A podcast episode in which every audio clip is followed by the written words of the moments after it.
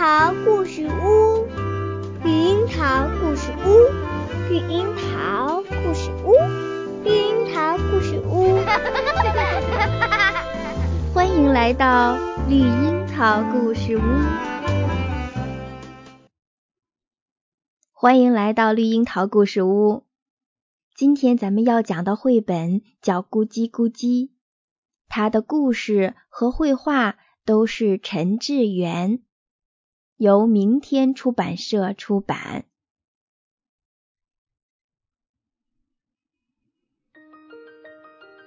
有一颗蛋在地上滚，滚过树林，滚过花园，又从斜坡滑了下去。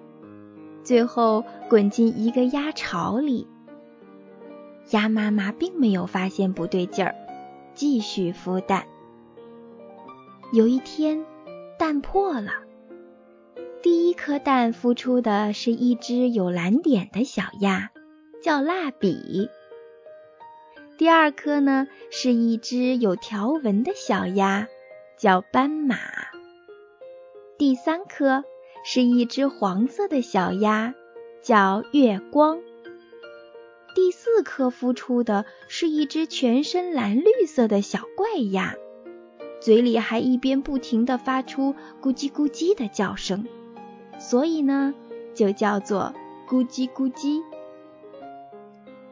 鸭妈妈教小鸭们划水、跳水和鸭子走路，咕叽咕叽总是学得最快最好。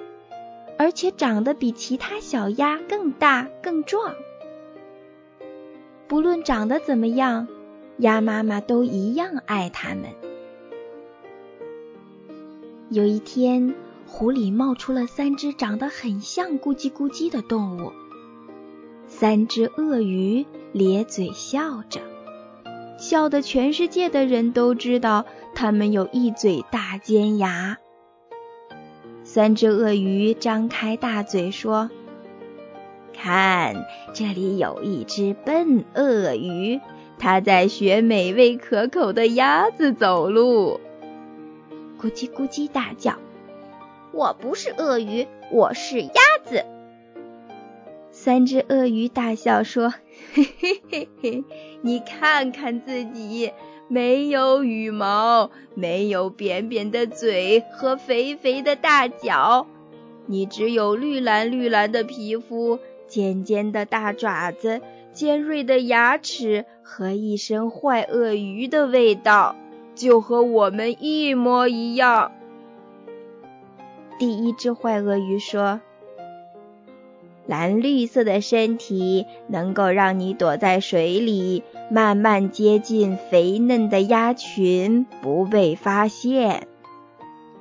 第二只坏鳄鱼说：“尖尖的爪子可以让你紧紧抓住肥鸭，不让它们逃跑。”第三只坏鳄鱼接着说。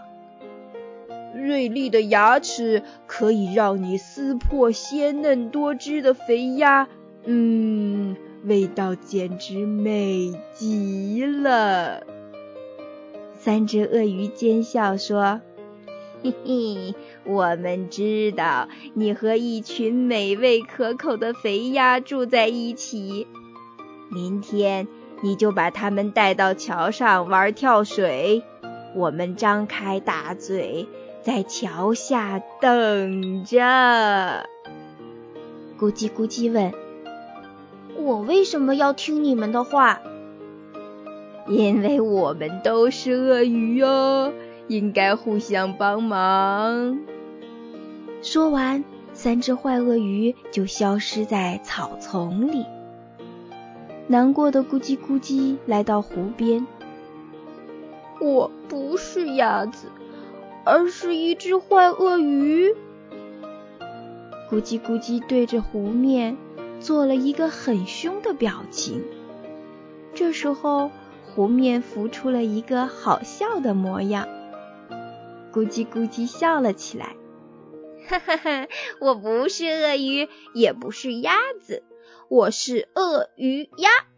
三只坏鳄鱼那么可恶，还想吃掉我的家人。我一定要想一个办法，给他们一点教训。咕叽咕叽坐在石头上想着想着，终于想到了一个好办法，就放心的回家了。那天晚上，三只坏鳄鱼一边磨着大尖牙，一边想着美味的肥鸭，准备明天好好大吃一顿。第二天，咕叽咕叽按照三只鳄鱼的指示，带着鸭群来到桥上，准备玩跳水。三只坏鳄鱼在桥下张开大嘴，等着肥鸭跳下来。没想到。跳下去的并不是鸭子，而是三块又硬又大的石头。三只坏鳄鱼张开大嘴，用力一咬，咔啦咔啦，牙齿全碎了。三只坏鳄鱼疼得拔腿就跑，一溜烟儿，全都跑得不见了踪影。咕叽咕叽救了所有的鸭子。大家高兴地举起咕叽咕叽，围绕着湖边跳舞。